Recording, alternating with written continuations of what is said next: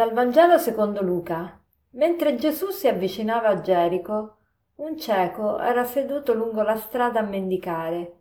Sentendo passare la gente, domandò che cosa accadesse. Gli annunciarono: Passa Gesù il Nazareno. Allora gridò dicendo: Gesù, figlio di Davide, abbi pietà di me. Quelli che camminavano avanti lo rimproveravano perché tacesse, ma egli gridava ancora più forte Figlio di Davide, abbi pietà di me. Gesù allora si fermò e ordinò che lo conducessero da lui. Quando fu vicino gli domandò Che cosa vuoi che io faccia per te? Egli rispose Signore, che io veda di nuovo. E Gesù gli disse Abbi di nuovo la vista, la tua fede ti ha salvato. Subito ci vide di nuovo e cominciò a seguirlo glorificando Dio, e tutto il popolo, vedendo, diede lode a Dio. Questo di oggi è l'ultimo miracolo di Gesù prima di salire a Gerusalemme. E qui c'è un cieco che sta mendicando ed era seduto lungo la strada. Sente passare la gente e domanda che cosa accade e gli dicono passa Gesù il Nazareno.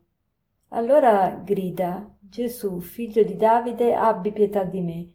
E alcuni cercavano di farlo tacere e lui gridava ancora più forte Figlio di Davide, abbi pietà di me.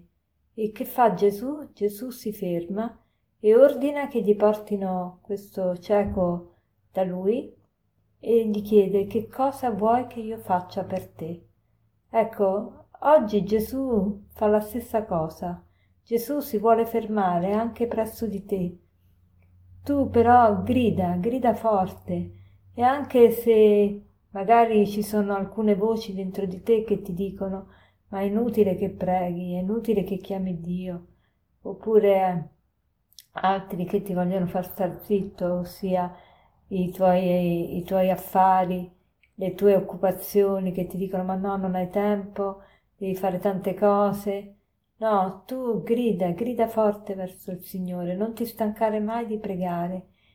Questa, eh, questa meditazione vuole proprio esortarci a non stancarci mai di pregare, di invocare Dio e di invocarlo ancora più forte quando pensiamo che non ci possa sentire, quando pensiamo che non siamo ascoltati. Gridiamo ancora più forte soprattutto quando ci sono le voci dentro di noi che ci dicono non vale la pena, non ti affaticare, tanto non ottieni nulla. No, ancora più forte dobbiamo gridarlo. Allora Gesù si ferma, Gesù sta passando, sta passando anche nella tua vita e si vuole fermare anche nella tua vita e ti vuole dire oggi che cosa vuoi che io faccia per te. Ecco, immaginati che ci sia Gesù di fronte a te e che ti faccia questa domanda e tu rispondi che cosa vuoi che io faccia per te? E il cieco gli dice che io abbia di nuovo la vista, che io abbia di nuovo la vista, quindi vuol dire che prima ci vedeva. Allora noi potremmo chiedere tante cose al Signore, ma forse la cosa più importante è di avere di nuovo la vista. Forse tante volte abbiamo smarrito la nostra strada abbiamo smarrito la nostra identità, allora dobbiamo avere la, la vista di nuovo e la vista di nuovo per vedere le cose belle che ci sono nella nostra vita, che sono veramente tante, e per ringraziare il Signore, perché appena questo cieco ria la vista, che cosa fa? Comincia a seguirlo glorificando Dio. Ecco, forse ci vuole più slancio nella nostra vita.